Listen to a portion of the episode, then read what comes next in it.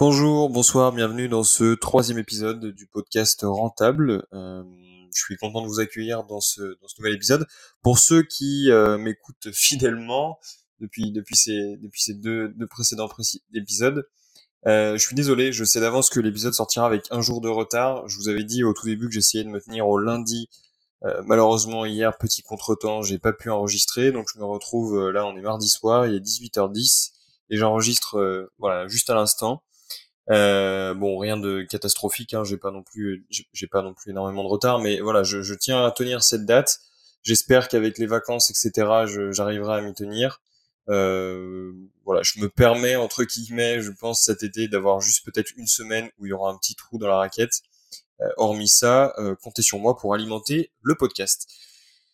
Hum, j'ai eu des, bons retours euh, sur les, premiers épisodes. Je suis ça m'emballe du coup. Je suis assez content du contenu qui sort, euh, de ce que vous pouvez en tirer aussi.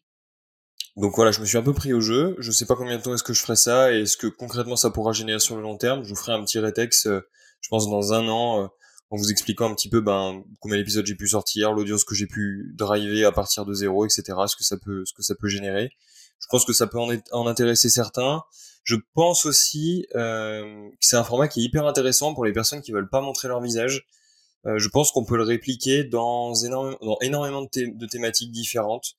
Euh, ça me choquerait pas de le, de le, de le, faire sur des un ou deux sites à moi, euh, des sites sur lesquels je montre pas mon visage, mais pour juste avoir une autre source de trafic et fidéliser l'audience autrement. Je pense que ça aiderait à personnifier euh, une marque euh, de quand on vend des, des PDF. Euh, petit aparté d'introduction euh, passé. Pour ceux qui me découvrent sur cet épisode-là, sur ce troisième épisode, donc je m'appelle Jules, euh, j'ai euh, bientôt 24, 25 ans, pardon, euh, à la fin de la semaine d'ailleurs, pour ceux qui y penseront. Pour ceux qui me connaissent, vous connaissez la date, c'est assez, compliqué de, l'oublier. Mon entreprise vit de la vente de produits digitaux, de produits d'information ou euh, également de contenu d'éducation, on appelle ça un peu comme on veut. Euh, donc je vends des PDF, des livres papier sur des sites entre guillemets en propre, c'est-à-dire que c'est mon site, euh, en l'occurrence sur Shopify, avec ma marque, mon image de marque, etc., en direct au client et via une marketplace, euh, en l'occurrence Amazon Kindle Publishing. Voilà. Mon business model c'est ça. À côté de ça, je fais un tout petit peu de vente de formation, c'est vraiment minime. Pour vous donner un ordre d'idée, le mois dernier, je sais même pas si j'ai fait un peu plus de 1000 euros de, formation. C'est vraiment pas ce qui fait vivre ma société. Je le fais pour le plaisir et pour transmettre ce que je, ce que je connais, ce que j'apprends. Voilà, sur un secteur, sur une, sur un business model qui me paraît très intéressant pour euh, se lancer, commencer à générer ses premiers, ses premiers milliers d'euros euh, euh, par mois. L'anecdote de la semaine, il y en a toujours une. Euh, en discutant avec avec un élève que je, je suis, j'ai essayé de faire une espèce de classification un peu du deux types d'entrepreneurs euh, qui pouvaient exister. Et j'ai aussi relevé un petit syndrome euh, en, en, échangeant en usant un vocal euh, j'ai relevé un petit syndrome. Je vais vous l'expliquer juste après. D'abord les deux types d'entrepreneurs euh, pour moi il y en a deux. Peu importe que vous soyez débutant confirmé euh, peu importe votre niveau de revenu il y a l'entrepreneur actif celui qui va toujours chercher à tester de nouvelles choses qui a toujours une nouvelle idée qui est toujours dans l'action. Euh, parfois, ça peut être au, détriment de son activité, et parfois, au contraire, ça peut être une bonne chose. Ben, quand on se lance, qu'on doit tester des choses pour avancer et rapidement euh, trouver la formule qui fonctionne. Et il y a les entrepreneurs qui sont dans l'attente, qui ont besoin d'être drivés, qui ont besoin d'avoir un guide hyper précis, euh, soit à travers une formation, soit à travers euh, une personne, un coach qui les prendrait un peu par la main et qui leur dirait à ce moment-là tu fais ça, ensuite tu fais ça, ensuite tu fais ça, etc., etc à mon sens, euh, les, le premier type d'entrepreneurs, ceux qui sont actifs, réussiront toujours mieux que ceux qui sont dans l'attente. C'est un peu, une, je pense, la maladie de, notre, de, de plusieurs générations. Euh, J'en avais parlé un petit peu la dernière fois avec euh, le syndrome de l'État-providence euh, pour les générations précédentes, où euh, on a cette croyance, où les, les, les, les, précédentes générations ont un peu cette croyance que l'État va toujours leur tendre la main, les aider, leur donner des aides euh, financières, économiques, sociales, peu importe pour les sortir euh, du pétrin dans lequel ils sont. Ça, c'était une croyance qu'à mon sens nos parents, nos grands-parents avaient.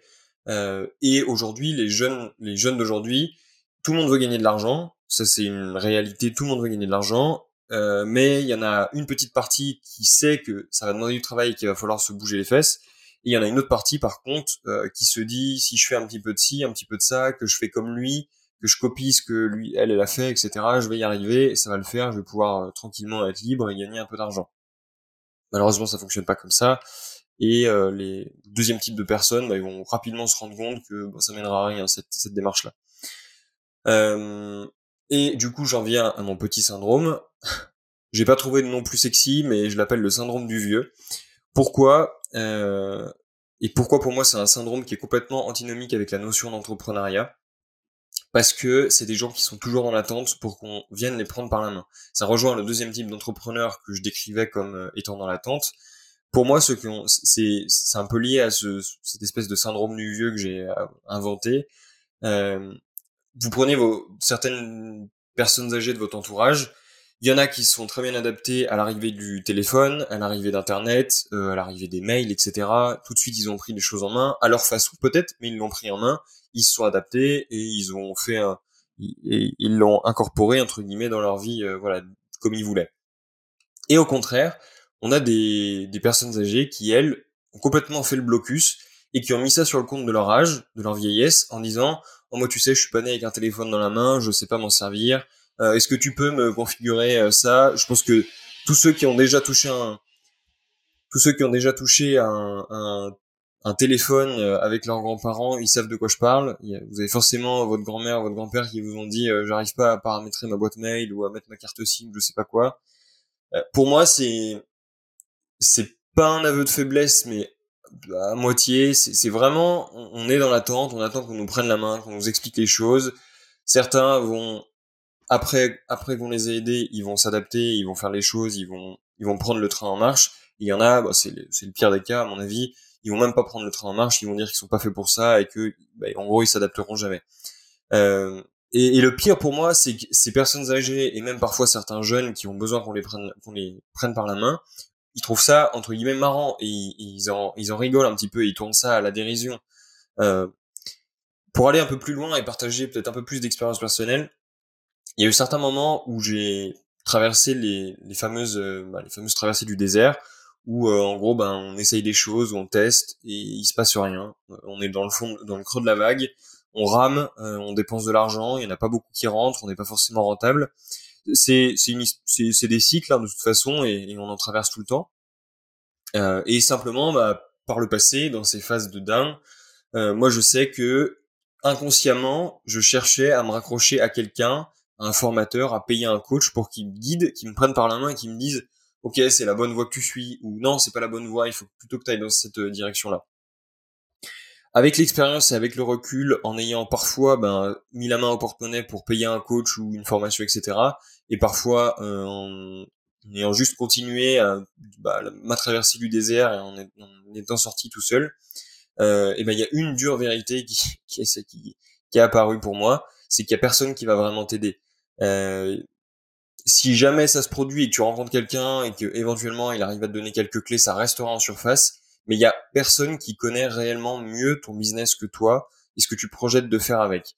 Euh, ça, ça s'adresse à la fois à des personnes qui sont en train de créer leur activité, à des personnes qui l'ont déjà créé et qui traversent peut-être un moment, euh, un moment de down, et des personnes qui hésitent, ne savent pas trop quoi faire, etc. Dans ces trois cas de figure, vous êtes seul face à vous-même. C'est le jeu de l'entrepreneuriat oui, tu peux avoir du réseau, oui, tu peux échanger, tu peux aller, dans des masterminds, networker, etc., que sais-je. Honnêtement, pour moi, ça c'est juste du tourisme. Euh, tourisme, tu, tu te balades et tu discutes avec des gens, ça t'apportera rien. Comme je disais, ça reste en surface. Euh, pour moi, c'est à toi de te bouger les fesses, c'est à toi de bosser, de T'as sûrement une to-do list si t'es un petit peu structuré, il y a des tâches chiantes que t'as pas envie de faire, que tu repousses depuis un petit moment il faut que tu t'y attelles, tu les prends ces tâches chiantes, tu les boucles en un samedi, euh, en un samedi matin, en un samedi après-midi, je sais pas, mais tu les fais et tu te forces à réfléchir à ce que tu veux faire, à comment tu veux le faire, etc. Euh, il y a aussi ce truc de, c'est une phrase qui est hyper connue encore une fois, mais c'est des choses qu'on qu'on ancre un petit peu dans sa mémoire sans forcément vraiment en prendre conscience. Je sais plus exactement la tournure de la phrase, mais c'est euh, tu peux faire 100 fois la même chose euh, et tu auras toujours le même résultat et pourtant même si, il y a des gens qui espèrent avoir un résultat différent en faisant tout le temps la même chose. C'est un peu cette mécanique-là, en général, pendant une traversée du désert. En tout cas, quand on a un business qui tourne, c'est qu'on répète tout le temps les mêmes choses, et peut-être que ce truc-là est en train de s'essouffler et qu'il faut peut-être renouveler euh, la façon dont tu marketes ton produit, ton offre, etc. C'est une piste, hein. c'est pas la vérité générale. Pour certains, ce sera autre chose. Pour d'autres, ça correspondra exactement à ce qu'ils traversent. Voilà. Voilà pour la petite anecdote. Euh, je sais pas dans quelle euh, classe d'entrepreneur vous vous placez. Je pense qu'il n'y a rien de mal à être euh, dans l'attente. Simplement, il faut en avoir conscience euh, pour pouvoir avancer dans les moments down, justement, pour pouvoir se dire j'ai conscience de l'état dans lequel je suis. Faut pas que j'attende de l'aide de quelqu'un parce que de toute façon, il n'arrivera pas. C'est à moi de me sortir de la situation dans laquelle je suis. C'est, je pense que c'est une des qualités de, tous les entrepreneurs. C'est vraiment d'être débrouillard et ça passe un peu dans toutes les situations de la vie en général. Le tips investissement épargne de la semaine, euh, pareil, on va rester sur de l'expérience personnelle. Euh, ce podcast, ce podcast, je le prends vraiment comme euh, un espèce de petit journal de bord dans lequel je vous partage des choses de moi, ma vie perso, de mes réflexions, etc. au quotidien. C'est lié de près ou de loin au business. En général, c'est plutôt de loin. Là, en l'occurrence, petite astuce pour ceux qui s'ennuient les week-ends, L'été, il y a énormément de brocantes, peu importe la région dans laquelle vous êtes. Euh, moi, je, je, crois que je l'avais dit dans le premier épisode quand je parlais de l'investissement dans des livres anciens. Euh, je triche entre guillemets un petit peu puisqu'il y a mon grand-père et ma compagne qui sont dans le métier-là, qui sont dans ce métier-là. Euh, donc par la force des choses, tous les week-ends, je suis sur les brocantes. Euh, mais par la force des choses aussi, j'ai appris à aimer ça, euh, à aimer entre guillemets travailler mon œil sur les objets qui ont du potentiel, euh, ou juste, et c'est là mon petit tips euh, épargne, il peut arriver que vous cherchiez euh, un truc pour votre bureau, pour faire du sport, pour ceux qui font de la moto, du vélo, de l'équitation, je sais pas quoi. Sur les brocantes, c'est le meilleur moyen de faire des économies sur des dépenses entre guillemets débiles, des trucs que vous allez acheter au magasin, vous sortez avec du magasin, le produit a perdu 90% de sa valeur. C'est c'est malheureux, mais c'est comme ça. Il y a plein de produits qu'on achète qui valent strictement rien. Euh, c'est un peu un côté euh, peut-être un peu psycho que j'ai développé avec le temps, mais je fais de plus en plus attention à ce que j'achète quand j'achète des fringues, quand j'achète des chaussures, euh, du matériel de sport pour m'entraîner, etc. Je fais de plus en plus attention à ça parce que je me rends bien compte qu'il y a beaucoup de choses qui valent pas grand chose, même des, des fringues de marque, etc. Euh, d'où moi aujourd'hui ma préférence d'acheter en seconde main, etc. Au-delà de la mode et du, du phénomène euh, que c'est, euh, je trouve qu'il y a une vraie démarche qui est intéressante pour votre, votre, votre épargne, votre argent personnel. Donc comme je disais, des bonnes affaires. Pour ceux qui font de l'achat-revente aussi, ça peut être hyper intéressant. On en parle beaucoup de, je sais que sur Twitter c'est un peu la mode, c'était la mode en tout cas pendant un temps le resell vinted. Bah petit moyen de, de, de, diversifier ses sources de revenus euh, de façon amusante, bah vous achetez des et vous revendez des petites choses que vous trouvez sur des brocantes. Ça peut être dans des fringues, ça peut être dans des montres. Moi j'ai fait beaucoup avec des montres. Ça peut être avec des livres, des, des jolis livres. Euh, voilà, il y, a plein de façons de faire et c'est un bon moyen, je trouve, de raccrocher euh, sa passion peut-être avec un moyen de gagner de l'argent.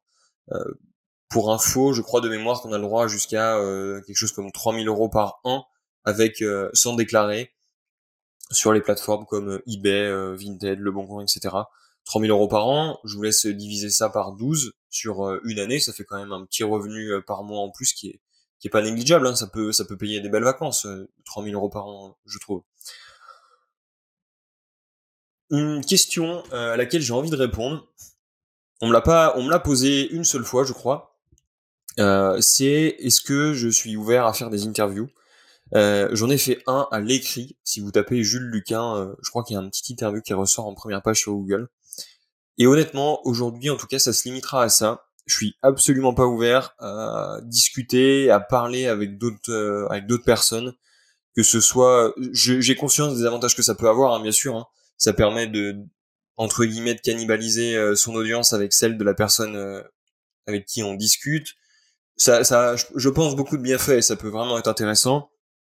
Maintenant, je trouve qu'aujourd'hui, dans ma thématique très précise de la vente euh, et la commercialisation de, PDF, le développement d'un business autour de ça, un business pérenne, etc., il n'y a pas énormément d'entrepreneurs avec qui euh, les valeurs, euh, bah, ça match personnellement. il y a aussi un problème, à mon sens, de dilution au niveau de la visibilité, du discours, etc. Sur le court terme, de mon point de vue, c'est pas le bon move à faire. Je pense que toutes les personnes qui cherchent à vendre des formations, à lancer une activité et dans laquelle il y a de la création de contenu, je pense que vous avez plus à gagner en étant seul face à votre caméra ou seul face à votre micro, en enregistrant, en créant du contenu comme ça, plutôt que en divisant un petit peu l'attention de votre, de votre audience, qui va peut-être plus accrocher avec votre, avec la personne avec qui vous enregistrez, plutôt que vous. Euh, et même d'un point de vue euh, vous, de votre personnalité, je pense que ça la forgera beaucoup mieux, beaucoup plus vite en étant seul, en étant confronté euh, à un mur blanc euh, face à vous, plutôt que euh, en étant à deux. Je trouve que c'est un peu la facilité en fait d'être à deux. Il y a, y a, un peu ce phénomène de je me repose sur l'autre, il me pose des questions et j'ai pas forcément cette ce, ce, ce travail un peu intellectuel de réfléchir à ce que je vais dire après, comment je vais l'introduire, qu'est-ce que je vais partager, etc. Comment je vais le rendre intéressant, quelle histoire je vais raconter autour de ça et, tout, et, toute cette mécanique qui moi me semble intéressante dans la création de contenu et, pourquoi est-ce que je la fais aujourd'hui. Voilà, pour ceux qui jamais euh, se posent la question ou qui avaient pour idée de de, de faire un truc avec moi, euh, pour l'instant, c'est pas la peine de me demander. voilà. On va attaquer la partie un peu plus concrète du podcast. J'ai l'impression d'être allé très vite aujourd'hui. Ça fait 16 minutes qu'on enregistre on devrait être un peu plus court euh, sur le format euh, aujourd'hui, mais je suis plutôt content du, contenu que je vous ai partagé. Comme d'habitude, hein, pour ceux qui ont des retours, qui ont des questions à me faire, euh, n'hésitez pas à les faire via Telegram, par mail ou sur Instagram, Twitter. Je, prends le temps de répondre, il n'y a pas de souci à, tout le monde d'ailleurs, que ce soit un retour positif ou négatif. Donc n'hésitez vraiment pas. j'ai d'ailleurs récolté quelques témoignages de d'élèves, de personnes qui ont appliqué mes méthodes, des témoignages super encourageants, je suis vraiment content. Je vous partagerai euh, tout ça euh, prochainement pour que vous puissiez jeter un œil et vous rendre compte un petit peu de de ce qu'on peut faire quand on quand on applique mes méthodes, tout simplement. Petit partage, j'ai souvent des questions sur euh, l'acquisition pour commercialiser, pour pousser une offre quand on se lance, et surtout plus particulièrement des métriques qu'il faut suivre quand on fait de la publicité et qu'on vend du digital. Alors pour info, je suis plutôt spécialisé, orienté moi Facebook Ads, Google Ads, je j'en ai fait un petit peu, j'en fais un petit peu en retargeting uniquement. Retargeting pour ceux qui connaissent pas, euh, en gros, on vient recibler euh, des gens qui sont qui ont déjà fait une action avec notre marque. Par exemple, euh, tous les visiteurs sur les sept derniers jours qui ont visité cette URL là, par exemple de ma fiche produit, et eh ben je les recible en leur montrant tel visuel, telle publicité, etc. Donc aujourd'hui, moi, euh, Google Ads, je m'en sers principalement pour ça. Donc sur Facebook, il y a une métrique qui est importante de calculer. Je crois pas qu'elle soit native. Euh, en tout cas, moi, je la calcule manuellement aujourd'hui. Tous les jours, je dépense du budget sur Facebook Ads. Ça paraît une grosse croyance. Euh, je l'ai eu de la part d'un élève. il se reconnaîtra s'il écoute cet épisode. Oui, c'est possible d'être rentable en faisant de la pub tous les jours, sans saouler son audience et en trouvant tous les jours de nouveaux clients. On sous-estime énormément la euh, la taille de l'audience qu'il y a sur Facebook et Instagram, c'est vraiment euh, c'est assez rare qu'une marque euh, sature une audience et qu'elle arrive un peu au bout de la, de la pellicule et qu'elle doive changer de canal d'acquisition. Donc, pour revenir sur ce que je disais, l'acquisition sur Facebook, je dépense tous les jours, tous les jours, tous les matins, je me lève, je fais mon petit reporting, combien est-ce que j'ai dépensé, combien est-ce que j'ai rentré, je, je sais à la louche à peu près avec les marges si je si à quel point est-ce que je suis profitable et je calcule tous les jours. C'est les c'est les seules métriques que je rentable que je calcule. Hein. Les seules métriques que je calcule, c'est donc euh, ce qui est rentré, ce qui est sorti, approximativement ma marge euh, et le coût euh, par acquisition. Le coût par acquisition, pour ceux qui connaissent pas, c'est combien est-ce que j'ai dépensé pour générer une conversion, une vente. Plus il est bas, bien sûr, plus c'est intéressant pour vous. Euh, ça veut dire qu'une vente ne vous coûte pas cher. Pour vous donner un ordre d'idée, aujourd'hui sur Facebook Ads, en dépensant euh, un peu à peu près 150 euros par jour, je suis à un coût d'acquisition autour de 7 à 8 euros. En général, au milieu euh, du mois, ça augmente un petit peu autour de 8,50 euros, parfois 9 euros. Et en début et en fin de mois, je suis plutôt autour de 7 euros, 7,50 euros. Alors, il n'y a pas de, jugement de, valeur à apporter là-dessus, sur, euh, ces 7 euros, 8 euros, 9 euros. Euh, c'est propre à chaque business. Ne ne commencez pas de vous comparer à moi, mes métriques et aux vôtres. ce que vous devez garder en tête, c'est que quand on vend du PDF, on a la chance d'avoir un produit qui a, entre guillemets, 100% de marge. Ça ne coûte rien de le produire, ça ne coûte rien de l'expédier, ça ne coûte rien de... Le seul coût qui est lié, le seul coût direct à ce, à ce produit, à ce PDF, c'est son coût de, de, fabrication. Si vous passez par un freelance, sinon ce sera le, votre temps. Si vous le déléguez, que vous, que vous demandez à quelqu'un de le rédiger pour vous, bah, il y a certes ce coût euh, de, de, création qui va, qui a forcément une importance au début. Une fois que vous l'avez, euh, que vous avez vendu, euh, je dis une bêtise, 100 fois votre produit, ce coût-là, il est en général, enfin, il est en principe rentabilisé. Voilà. Donc, une métrique qui moi me paraît vraiment importante de suivre quand on fait de la vente de PDF, c'est ce fameux coût d'acquisition. Ça vous permettra de voir, euh, de jauger un petit peu à quel point est-ce que vous êtes profitable, quelle est votre marge de scalabilité aussi, à quel point est-ce que vous pouvez dépenser plus, faire grossir euh, vos campagnes, etc. Et ce qui est, ce qui peut être important de, de, prendre en compte, c'est si vous avez par exemple des affiliés, si vous avez des, des coûts euh, au niveau de la tech qui sont importants, si vous avez, euh, je sais pas, au niveau de votre CMS, des prestataires de paiement et tout ça, tout ça c'est des petites charges qu'il faut quand même impacter parce que cumuler, ça fait quand même, euh, bah, ça fait quand même pas mal. Donc voilà, il faut le prendre en compte, ça plus le coût d'acquisition, et ça vous permettra déjà de commencer à y voir un petit peu plus clair dans votre, dans votre business. C'est voilà, c'était le partage. Je pense que c'est intéressant que je vous partage de temps en temps une petite métrique comme ça qui me, qui me paraît importante de suivre. La semaine prochaine, j'essaierai d'en trouver une autre qui est pertinente. Le but, c'est pas que ça devienne une usine à gaz, le reporting que vous pouvez faire euh, mensuellement, euh, hebdomadairement, quotidiennement, que sais-je. Mais euh, voilà, en tout cas, moi, je sais que tous les jours, j'aime bien avoir mon coût d'acquisition qui est, qui est à jour. avant de, de, partager le, le, le, gros tips de la semaine sur la, les étapes de la création d'un e-book, j'aimerais vous partager ma théorie sur les gens qui gagnent beaucoup d'argent très rapidement il y a un mythe sur notre génération, euh, pour, euh, pour, pour, préciser un peu, quand je dis ma, pour, sur notre génération, c'est des années en gros 90-2000. Euh, il y a ce mythe de l'argent facile très, très rapidement. Euh, on voit énormément sur les réseaux sociaux des gens qui sont à Dubaï, qui louent des belles voitures, qui louent des beaux appartements, etc., qui semblent mener la vie de rêve. Et je pense qu'il y a un peu deux prismes pour il y a un peu deux façons de d'analyser ça. Ces gens, de mon point de vue, si on veut vraiment les classer dans deux catégories très distinctes, en étant un peu radical, soit ils ont fait quelque chose d'illégal, soit ce sont des producteurs, des fabricants qui ont euh, le leadership sur un marché. Deux exemples. Dans l'illégal, alors malheureusement, je pourrais pas être beaucoup plus précis que la mafia, mais c'est des gens qui vivent un petit peu entre guillemets euh, cachés dans le secret. C'est pas des gens qui vont faire des stories sur les réseaux sociaux. C'est des gens par contre que vous pouvez peut-être croiser dans une belle voiture, euh, avec une, euh, je sais pas, en terrasse dans un super beau resto, etc. Vous pouvez peut-être les croiser à ce moment-là, mais vous saurez pas forcément euh, mettre un, un prénom sur le visage. La deuxième catégorie, un exemple très concret qui parlera à tout le monde, c'est Yomi Denzel.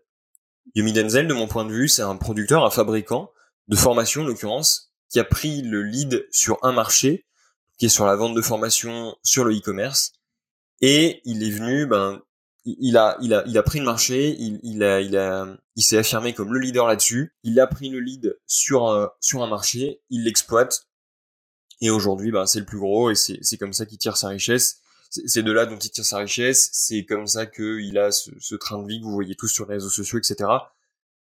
Maintenant, ce qui est important de, pour remettre un peu l'église, euh, je dirais, au centre du village, c'est quand même des exceptions. Ces deux types de, de ces deux grosses catégories, l'illégal ou le producteur, le fabricant, etc., qui ont en général un leadership sur une verticale. C'est des gens, c'est des exceptions qui, c'est pas forcément des places à envier. C'est là où je veux en venir. Euh, quand on est dans l'illégal, qu'on est très gros, qu'on gagne beaucoup d'argent, du peu d'expérience que j'ai, du peu de connaissances que j'ai sur euh, sur ça, et, Dieu sait que je, je baigne pas du tout là-dedans, mais c'est c'est des gens qui sont un peu sur la sellette et à tout moment le business peut sauter. Quand on est un gros producteur, un gros fabricant, on est dans une position un peu plus assise, on peut plus se projeter sur du long terme, certes, mais ça reste des positions qui sont très enviées et on est quotidiennement, mais en tout cas très souvent challengé par de nouveaux arrivants qui, veulent venir grignoter des parts du gâteau. Et voilà, c'est deux positions complètement opposées. Mais de mon point de vue, les personnes qui gagnent beaucoup d'argent très rapidement, ils sont forcément dans une des deux grosses catégories. Euh, pour aller dans des secteurs un peu plus traditionnels, euh, un producteur ou un fabricant qui gagnerait beaucoup d'argent très rapidement, ça pourrait être aussi euh, quelqu'un dans le secteur industriel. J'ai lu un bouquin très récemment, c'est une série de livres sur la famille Médicis. Pour ceux qui connaissent, c'était à l'origine des banquiers qui sont qui sont développés au fur et à mesure, diversifiés, etc. dans l'Italie, en, Italie à l'époque, à Florence en particulier. Et il y a eu un, une période, ils sont énormément enrichis avec la fabrication de, de, de munitions, d'armes, etc. Euh, voilà, et c'est des gens qui ont su être là au bon endroit, au bon moment, qui avaient, qui ont mis les bonnes ressources sous le nez de des bonnes populations. Ils étaient italiens, ils ont vendu aux Turcs, euh, ils ont vendu euh, aux Français, aux Anglais, etc. C'est comme ça qu'ils ont fait leur richesse. De mon point de vue, il faut être dans une de ces deux cases si vous vous voulez espérer euh, produire beaucoup d'argent rapidement copier ce que fait le voisin, euh, se lancer sur euh, de la recette de cuisine ou que sais-je.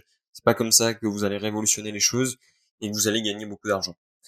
Voilà. Parenthèse fermée. Je pense que j'y reviendrai et que j'affinerai un peu cette théorie. Euh, là, c'était un peu les idées comme ça à chaud que j'avais, j'ai voulu projeter et partager avec vous.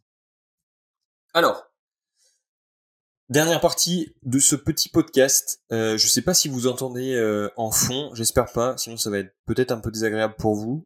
Euh, il y en a peut-être d'autres qui trouveront euh, qui trouveront que c'est un côté un peu ASMR ce podcast, mais il y a énormément d'orage euh, dehors. Il faisait très très chaud ces derniers jours. Je sais pas si c'était votre cas aussi. Il faisait très très chaud ici en tout cas.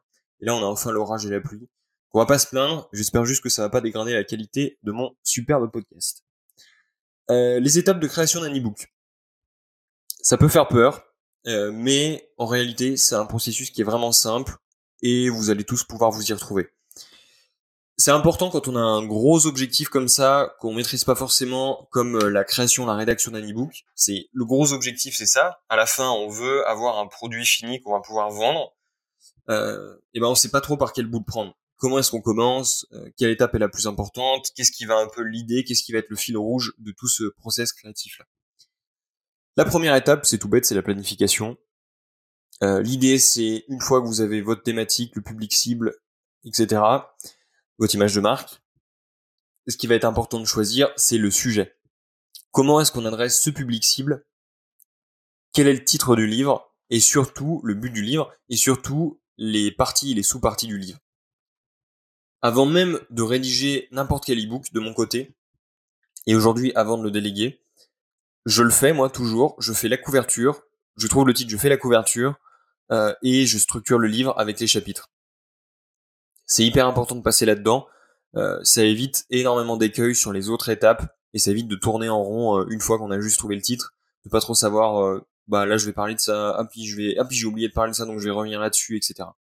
Voilà donc un plan le plus précis possible et que vous déléguiez ou que vous le fassiez vous-même, c'est quelque chose qui vous aidera dans tous les cas.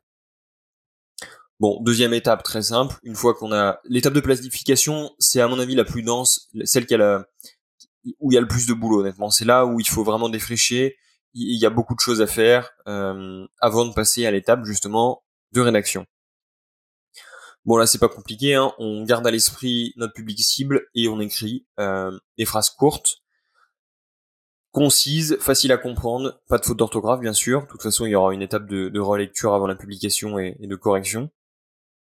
Mais voilà, donc là on est sur euh, plutôt un travail de fond qui est ça peut être long si vous êtes assez lent, si vous savez pas très bien écrire, si vous connaissez pas très bien le sujet, comme ça peut aller assez vite.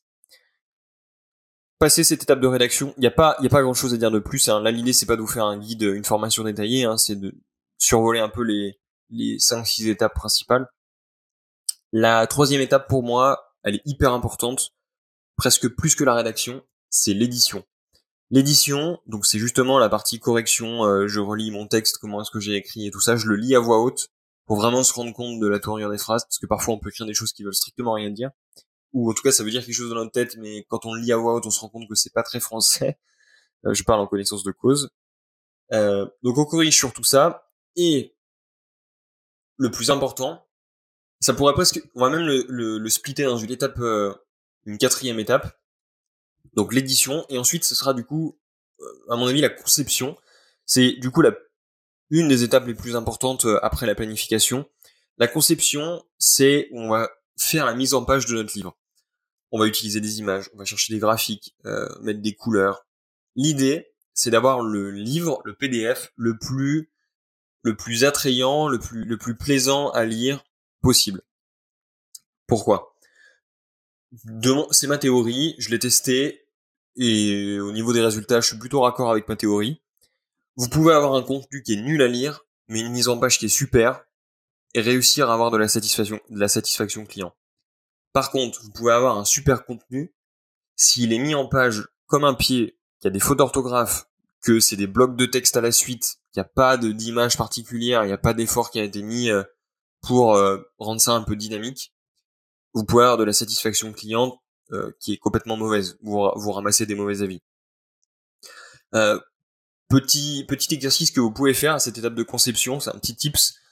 Ouvrez un magazine qui ressemble, achetez un magazine qui ressemble à, à, la thématique dans laquelle vous êtes. Il y a des magazines surtout, honnêtement, ne dites pas le contraire. Sur la pêche, par exemple, vous prenez un magazine sur la pêche et vous vous inspirez de la mise en page, vous vous inspirez des polices, de comment est-ce que les titres sont mis, de quelles images sont choisies, etc. Et vous essayez de le reproduire dans une moindre mesure. Attention, hein, la mise en page d'un magazine c'est quand même assez technique. L'idée c'est pas de le répliquer, c'est de s'en inspirer pour avoir des briques de texte qui sont dynamiques et une lecture qui est agréable. Voilà. Quatrième étape donc super importante, gardez-le bien en tête, l'étape de conception. Euh, ensuite, le formatage. Bon, ça c'est assez simple. Ça peut être un peu euh, arrache. On, peut un peu s'arracher les cheveux euh, si si on le fait sur plusieurs plateformes, si on connaît pas très bien au début. Mais globalement, après, c'est relativement simple. Hein. Bah, L'idée, c'est tout simplement de, de s'assurer que son PDF il est compatible avec la plateforme sur laquelle on va le vendre. Sur Amazon, bah, vous avez des petits formats un peu particuliers, donc c'est à mon avis là où il y aura le plus de spécificité. Si c'est Kindle, si c'est broché, si c'est relié, la taille que vous avez choisie pour le brocher, etc. Mais hormis ça, euh, ça devrait aller. Et la dernière étape, publication, marketing. Euh, pareil, une étape hyper importante. Je le détaille pas forcément ici, mais voilà, c'est une étape qui est pas à négliger non plus. Vous n'êtes pas des écrivains, encore une fois, vous êtes des marketeurs, donc ensuite il faudra aller vendre votre produit. Voilà pour ce, petit podcast. Je vais rien noter de plus. Je vois qu'on est à peu près à, à 30 et quelques minutes euh, d'enregistrement. Je vais écouter ça. J'espère encore une fois que le son sera pas trop mauvais. N'hésitez pas s'il y a des choses sur lesquelles euh, vous voulez rebondir euh, en parallèle. Ce sera avec plaisir encore une fois que je vous répondrai. et bah écoutez, merci pour votre fidélité, pour ceux qui me suivent depuis le premier épisode. Et j'espère que, que celui-ci vous aura également plu. À la semaine prochaine. Merci.